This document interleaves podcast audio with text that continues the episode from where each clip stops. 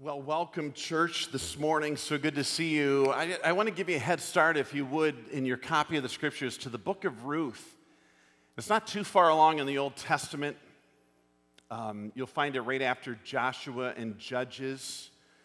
In the book of Ruth, we're going to start in chapter one. So, we're in our comeback series, and sometimes um, our comeback is from some really tough stuff some tragedy. And So I don't know if you ever heard the story or if you remember it from 2007 here in Michigan. There's a man named Benjamin Carpenter. At the time he was 21, he was bound with muscular dystrophy. And he was crossing a Michigan highway in his wheelchair in nearby Paw Paw, Michigan. Is this starting to ring a bell here a little bit? He was from Kalamazoo, and um, what happened when he was crossing in his wheelchair is his wheelchair became stuck in a semi trailer's grill. And it pushed him for miles before the unknowing driver was pulled over by police. And Carpenter escaped unharmed, saying, quote, it was quite a ride. So here's what was happening Carpenter was attempting to cross when the light turned green and his wheelchair became hooked into the front grill of the semi truck, which reached 50 miles an hour during the four mile trip down Red Arrow Highway. Michigan State uh, Police Trooper Michael Sinke said um, that witnesses reported the whole event. Carpenter was taken to a hospital as a precaution. He had been secured to his wheelchair by a seatbelt, and witnesses reported the light turned green and the truck just took off, never seeing the wheelchair in front of him or the fact that it had attached to his front grill. and when officers stopped the truck at a private business, Carpenter was in a calm state. This man spilled his soda pop, but he wasn't upset, said Sergeant Kathy Morton. If it were me, I would have done more than spilled my soda pop, folks. Sinke said when he arrived at the scene, the man told him, Yeah, I'm fine. I just went for a little ride.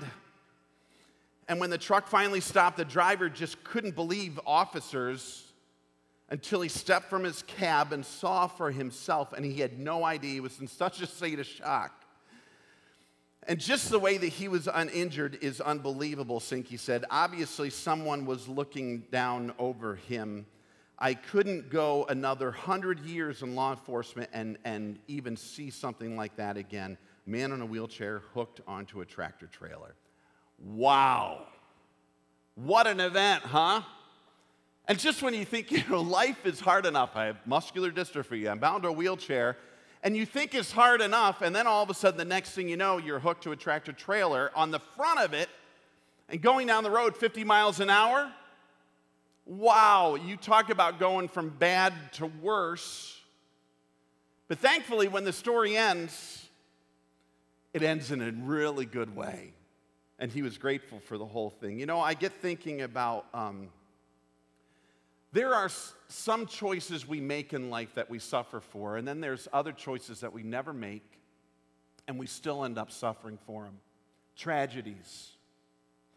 And in our mind, obviously, we would never make those choices. We think that they're unfair. We'd say that they're hurtful. We say that they're painful. And the impact on us is for the rest of our lives.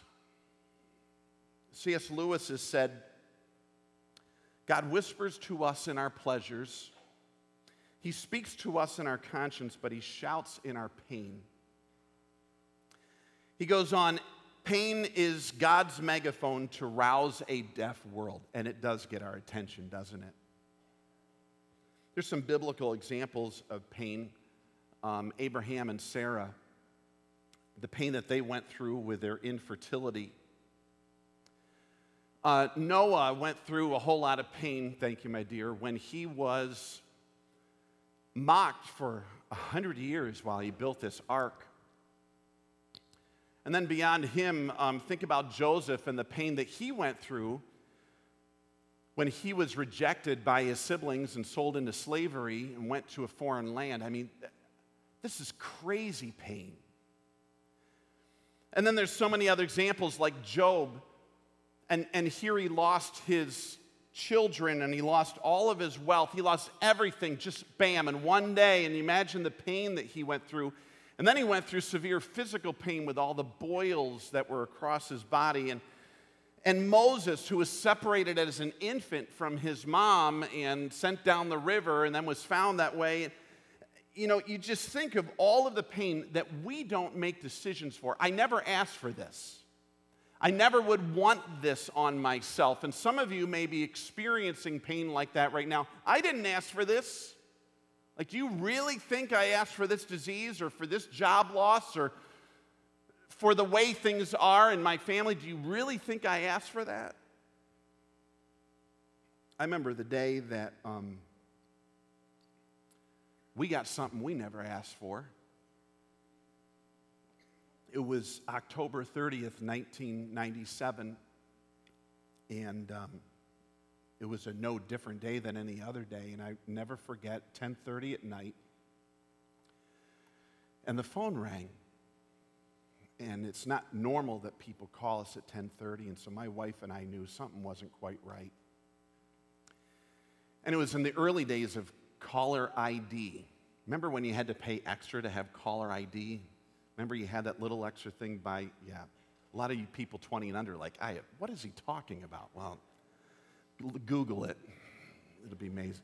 And I remember it came across the caller ID, and it was, um, it was our mother-in-law's, my mother-in-law's phone number, and I answered it, and it was Lisa's brother. And he just had two words that changed our lives forever. He said, Dad died.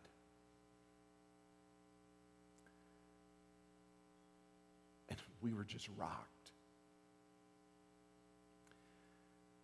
And it was more than just rocked. I'll be honest, we were scared. I never felt so afraid in my life. And I never felt like life is that fragile. I'd never, ever felt that way until that moment. And it was just like, I just kept wondering, like, who, who else could go if dad could go that, that quickly and unexpectedly it just completely blew us away. I'll never forget just not sleeping at all and just being terrified. And then even the next day and the day after, and and it still impacts us even today, that, that event, something we never would have chosen, never desired, and it rocked us. Chuck Swindoll says this about pain. He says, I've never read a poem extolling the virtues of pain nor seen a statue erected in its honor, nor heard a hymn dedicated to it. Pain is usually defined as unpleasantness. And Christians really don't know how to interpret pain, and if you pin them against the wall in a dark, secret moment, many Christians would probably admit pain may have been one of God's mistakes. He really should have worked a little harder and invented a better way of coping with the world's dangers and and he finishes I'm convinced pain gets a bad press, though. Perhaps we should see statues and hymns and poems to pain. Why do I think that? He says, because up close, under the microscope, the pain network is seen in an entirely different light. It is perhaps the paragon of creative genius that changes us. And it does. And so today, I just want to work through with you, if you're there, to Ruth um, chapter 1, here's how this whole thing worked out. And Ruth went through a tragedy, and so also did her mother in law that they never would have asked for themselves. And here we are in Ruth chapter 1. I just want to navigate through the first five verses together. And then we're going to quickly go through the comeback. And then I want us to see at the very end some understandings about God that can change our perspective whenever we go through pain. So here we are in Ruth chapter 1. I'm going to read these verses for you, starting in verse 1. In the days when the judges ruled, there was a famine in the land, so a man from Bethlehem in Judah, together with his wife and two sons, went to live for a while in the country of Moab.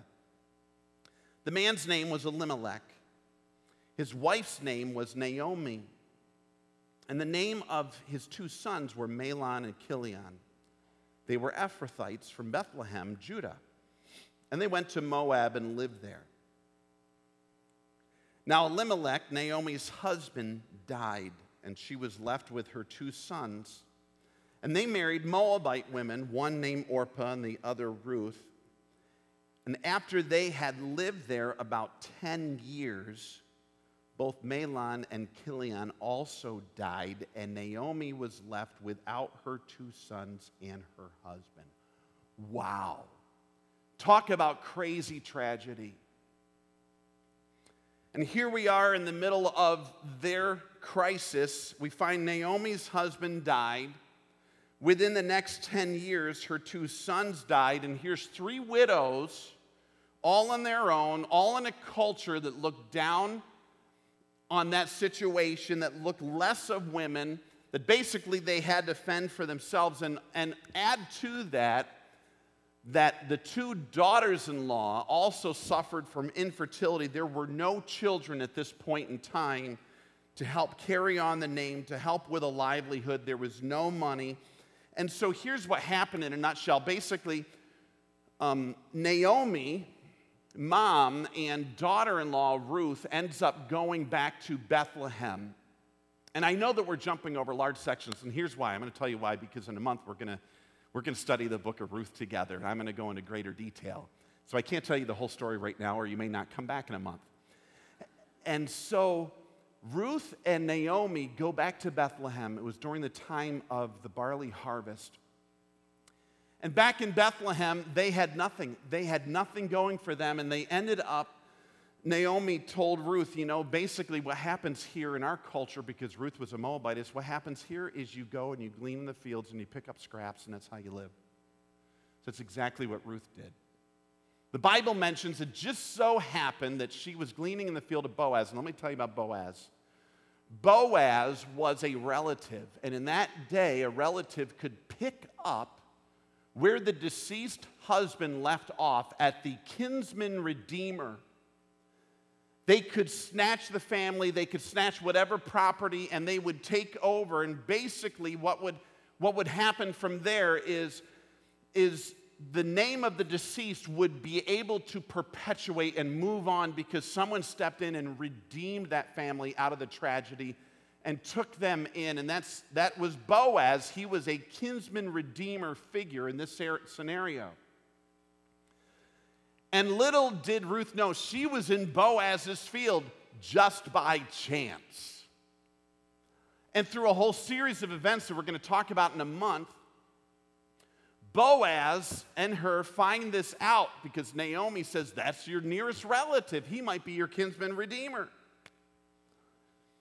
And what ended up happening?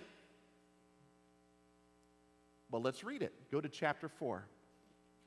Here's what happened I'm going to give you the end of the story. Verse 13.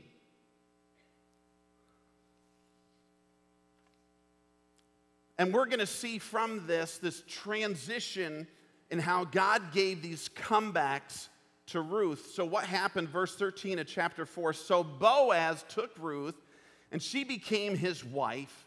When he had made love to her, the Lord enabled her to conceive, and she gave birth to a son. And the women said to Naomi, Praise be to the Lord, who this day has not left you without a guardian redeemer. May he become famous throughout Israel. He will renew your life, sustain you in your old age, for your daughter in law, who loves you and who is better to you than seven sons, has given him birth. Then Naomi took the child into her arms, cared for him. The women living there said, Naomi has a son, and they named him Obed. He was the father of Jesse, the father of David. So that's the end of the story. And I'm going to give you three ways God gave a comeback. And then we need to see so, what is the big deal with God when we go through trials? What do we need to remember about God? So let me just give these to you. Grab your East Bay Weekly, look at the study guide on the back. Here's the three comebacks that God gave to Ruth.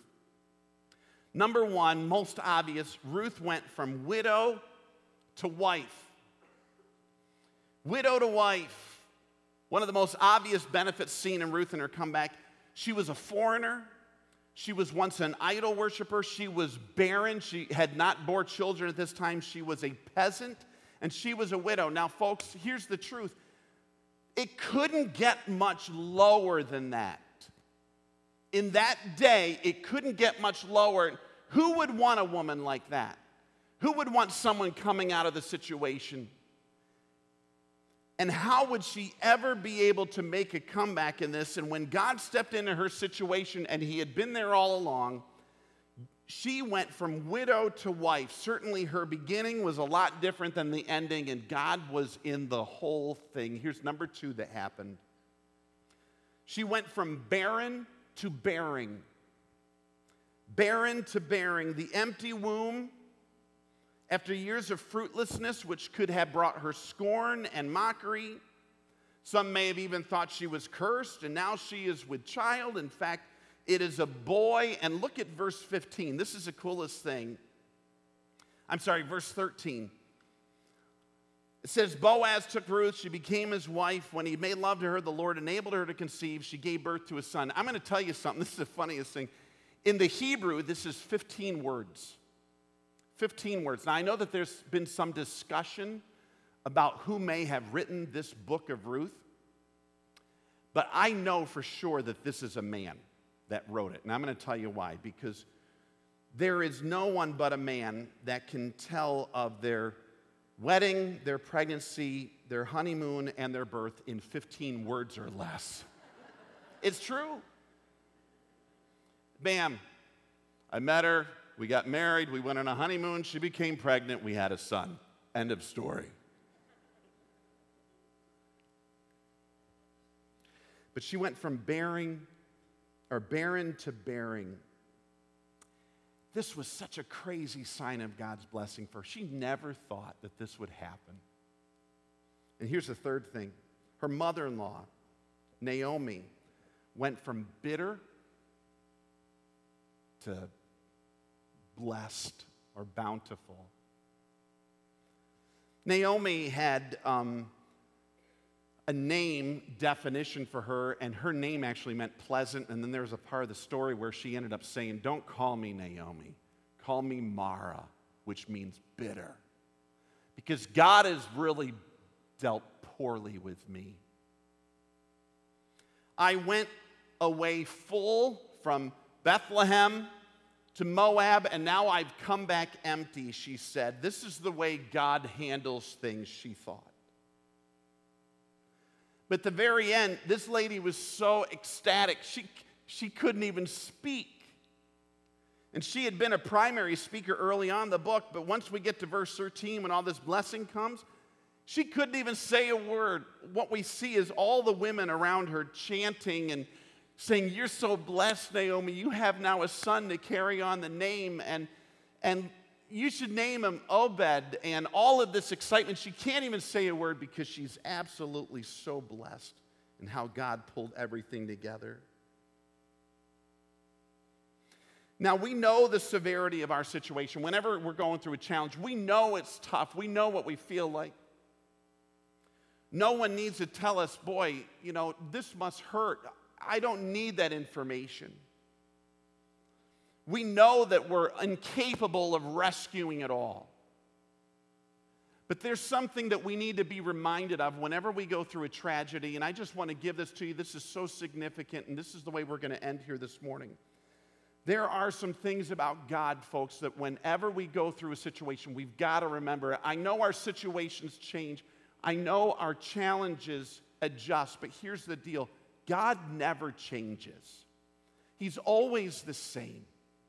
And whenever we go through challenges, we have to be able to hang on to these things. And I want to give you these things about God.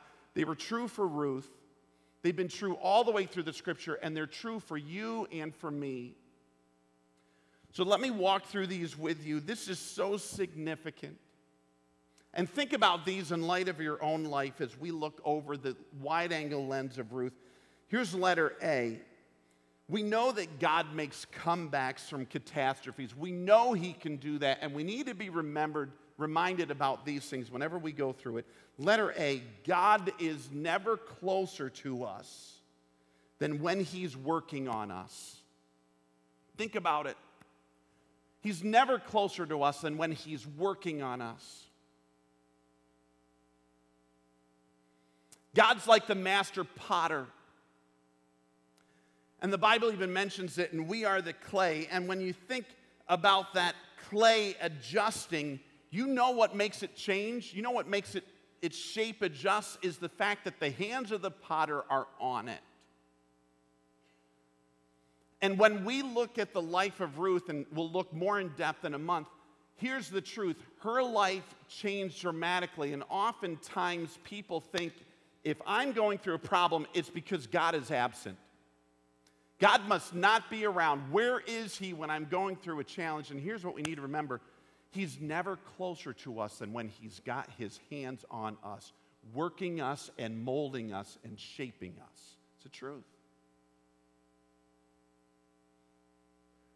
So, the more your life changes, the more the challenge, it's all proof positive. God is closely working in your life to bring about His plan. You know, the stick is never closer to the whittler than when he's carving away at it. The patient never closer to the doctor when he's performing a procedure. The sheep than when the shepherd is shearing it. And so we, we need to be reminded, even though we're going through a challenge, let's not have the thought of Naomi God must be absent. God must be away from this. God just must be pouring out his, his anger on me. And the, here's the truth of it He's never closer than when we're going through challenges. It's evident when we look through this account, when we look to the very end, when we see the kinsman redeemer step on the scene, the provider for his mom and grandma, here's the whole deal God was there all the way on through, and he was never closer. That's number one. Here's number two. We need to be reminded of this with God. God knows what he's doing. You with me on that? God knows what He's doing. Can you say that in your situation? Because I'll tell you the truth. I've thought many times that God screwed up. When we had our big challenge, I thought, you know what? God what in the world are you doing? We had a scenario this week. I'm going to tell you that God knows what He's doing, and we'll talk a little bit more with Ruth. There's a situation this week um, where one of my girls, uh, she leaves for work early, early, early in the morning. She leaves about five. And, um, and she went into work, and I got a text from her um, a little bit after six and, um, and it said, Dad, I'm going through intense migraines. Um, I may need you to pick me up from work. And, um, and so I said, okay, you know, just text her back. I'll be, I'll be here. You know, you just let me know whenever you need me to come get you. And so it was um, probably about quarter to seven. She says, I need to be picked up. And, um, and I remembered a few weeks ago, nah, two weeks ago, she said, You know, my car is starting to make a noise. And, um, and that just kind of was in the back of my mind. I really didn't give a whole lot of thought to it. And so I went and I picked up our daughter from work and, and I brought her home, and she had, had horrible migraines. And, um, and it was causing her to be sick. And, and some of you have gone through this. And, we, and I brought her home and we, we plopped her in bed and tried to help her out as much as we could, and she was resting. And, and I'm thinking, man, why in the world would this happen? Why would this have come right now? Why is she dealing with this right now? And um, later in the day, my wife and I had to go pick her car up from work and bring it back. And so it was in the evening. We made a little date of it. You know, you, you have seven kids, you just try to make dates whenever you can. So this was our date to go get her car. And so we went and picked up her car.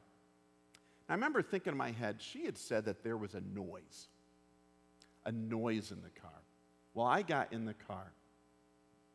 And I'm telling you, folks, that was not just a noise, there was a war going on in her car. And it was in the front driver's side wheel area. And I'm telling you, there was popping and cracking and screaming and grinding and all kinds of things. And I'm sure, you know, the best way to not hear it is every day you just turn the radio up a little bit louder, you know? I'm not gonna hear this thing whoop, you know, and and I start driving that car home. And all of a sudden, I mean, that tire is doing one of the, the front tire. I'm like, that tire's coming off. And this is at 6 p.m. on South Airport Road. Do you know what that looks like at 6 p.m.?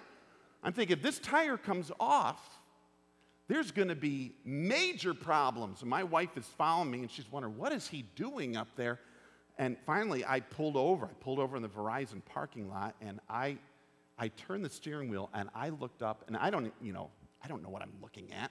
I just figured I'd look at stuff. Well, I looked in there and there was this one part of the wheel and there were parts coming out of it.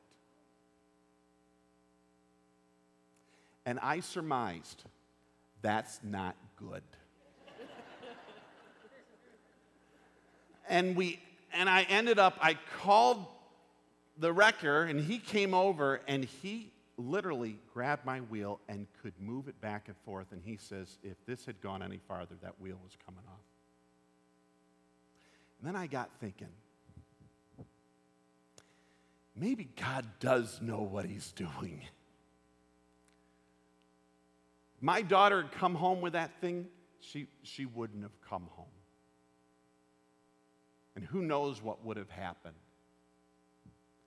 And then I got thinking with Ruth this week. Does God know what he's doing with Ruth? A widow, and her sister, a widow, and and mom in law, a widow, does he know what he's doing? I'm going to tell you, he knows what he's doing. In fact, he knew what he was doing before Ruth was even on the scene. Now, you remember on Mother's Day, if you were here a, a number of weeks ago, we talked about a woman named Rahab, the prostitute from Jericho. And Rahab went to back to Israel. And, and here she was her testimony was marred. She was a foreigner. She had nothing except her family, and they all went back to Israel. And the Bible says that a man stepped on the scene whose name was Salmon, and Salmon actually took Rahab in as his wife. Despite all of the wreckage, despite her reputation, all of that, Salmon took Rahab in as his wife. And then the Bible says they had a son. And that son's name, are you ready for this? Are you sitting down? That son's name was Boaz. Does that sound familiar?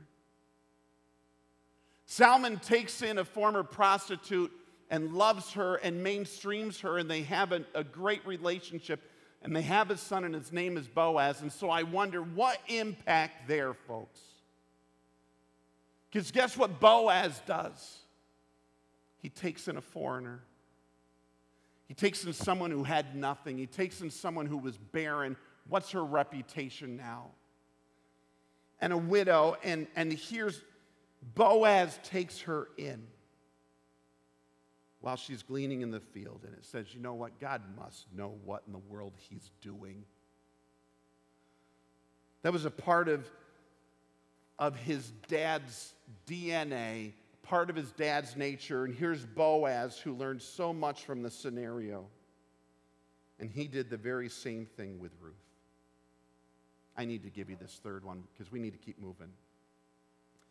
Not only does God show that He's close to us when He's working on us, not only does God know what He's doing, and He certainly does, and He knew all the way through Ruth's life, Here's number three, and um, this is so significant. God has a lot riding on your trial. He does.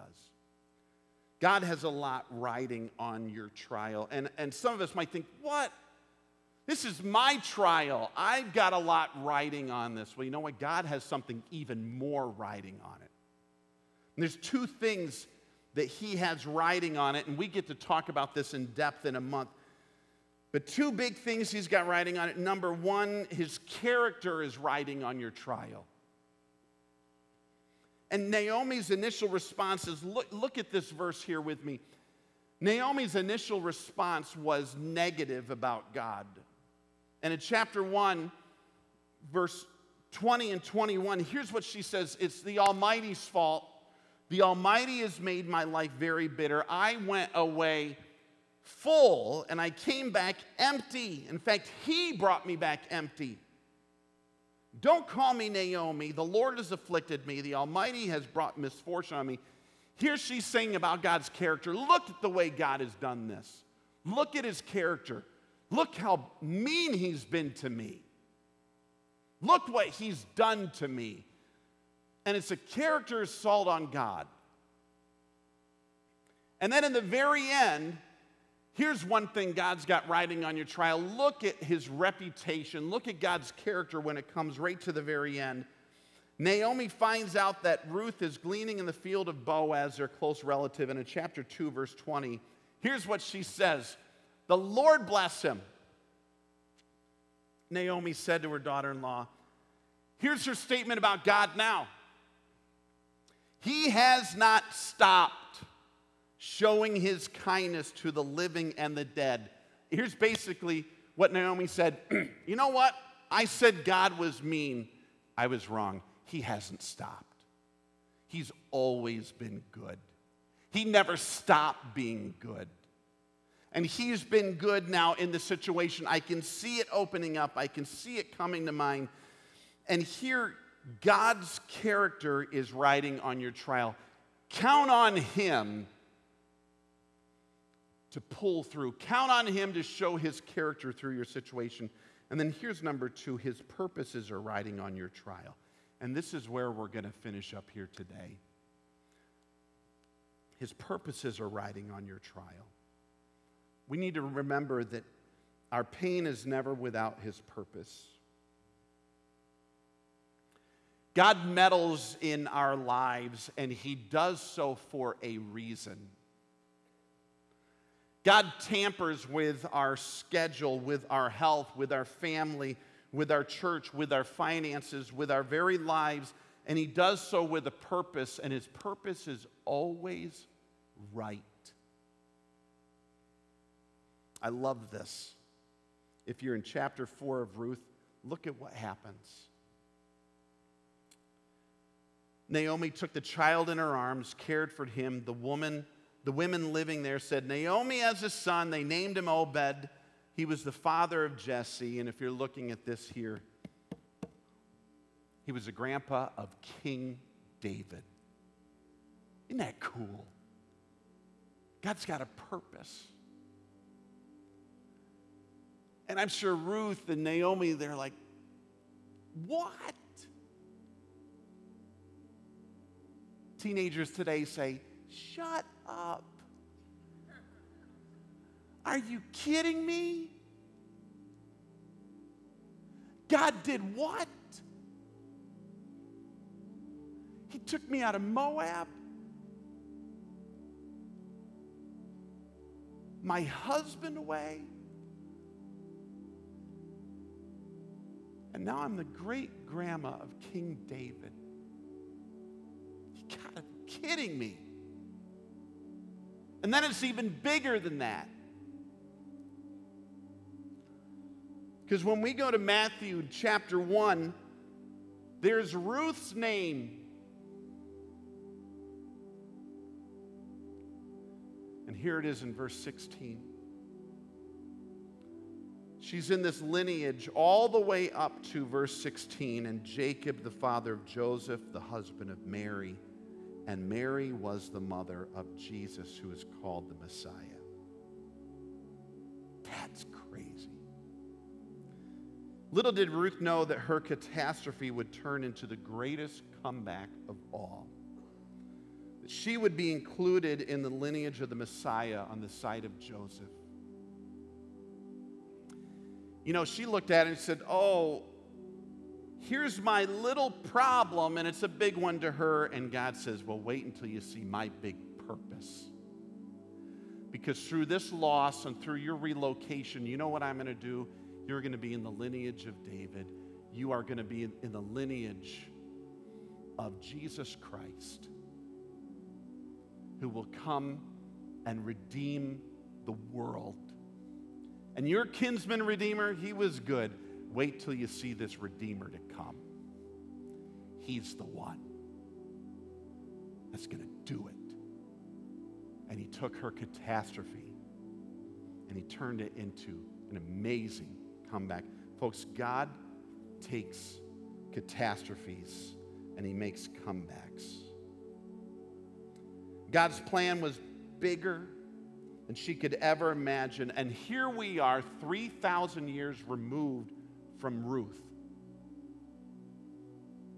And we are connected to her in that purpose of Him bringing Messiah to come and redeem us from our sin when He died for us on the cross. Isn't that cool? I want to say that again. Isn't that cool? It is cool. God knows what He's doing. He knows what He's doing in your situation. And we need to trust Him. We need to let God be God. So I have this whole theology. When you're going through a trial, let God be God. When your situation continues and persists, let God be God. And then when you don't even understand your situation, I've got this really neat idea. Let God be God. He knows what He's doing. Trust Him. He's really close when your life is being adjusted. He's never closer. Trust Him. And I can't think of a better thing that we could do right now since we're all connected to Ruth through the main Redeemer that came thousand years after her, that we remember his grand purpose by celebrating the Lord's table together. And that's what we're going to do. We're going to do it right now. We're going to celebrate the Redeemer, Jesus Christ, who died on the cross for our sin. And so here's how this works, folks. If you believe with all your heart that Jesus Christ died, He is your forgiver and leader because of His death on the cross. We need to remember this together, and, and the guys are going to come in just a moment, and they're going to distribute the, the bread, and then after that, the cup. This is our time to celebrate that Redeemer, celebrate His grand plan of redemption even through catastrophe. And remember, He has a plan for your problem too. So come on forward, you guys. What we're going to do, if you know for sure that you're forgiven, that Jesus Christ is your Redeemer and leader, just um, when the plate comes by, just grab that. Grab that cracker, hold on to it, and we're going to remember together at the end. Now, if you don't know where you're at with Jesus, then you don't have to take this. You can let it pass. But let's talk about it later because you need to know Jesus as your forgiver and as your leader. Let's uh, grab this and then we'll celebrate together in just a moment.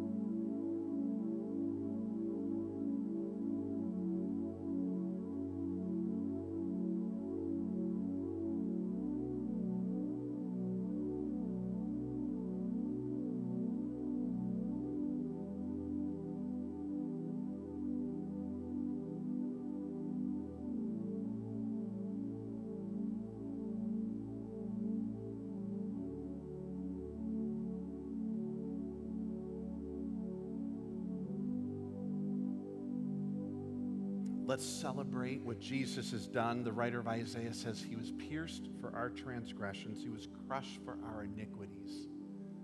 And the punishment that brought us peace with God was on him. Folks, we're healed. We're healed by his stripes. Isn't that great news? Healed by his stripes. Let's take and remember his goodness to us as we take,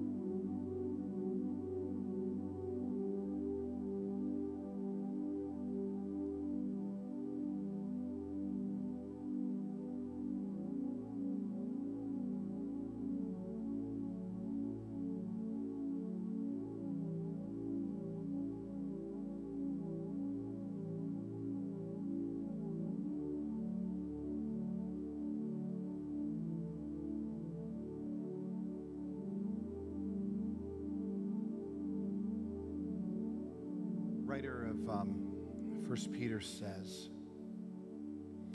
For you know it was not with perishable things like silver and gold that you were redeemed, but you were redeemed with the precious blood of Christ, a lamb without blemish or defect. And so we say, Praise God. Our Redeemer came too.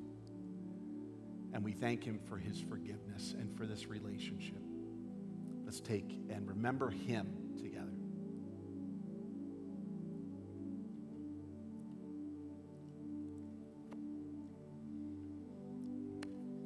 Hey, church, let's stand together. Let's thank Jesus for what he's done. Father, we do, we say thank you for this great gift, for your goodness, your forgiveness, and even the reality that we know we just need to settle on it. We know, God, you know what you're doing. You have a plan. Even through our pain, you have purpose. Forget us, uh, forgive us, Lord, when we play God. Forgive us when we control. And God, help us just to yield and to trust.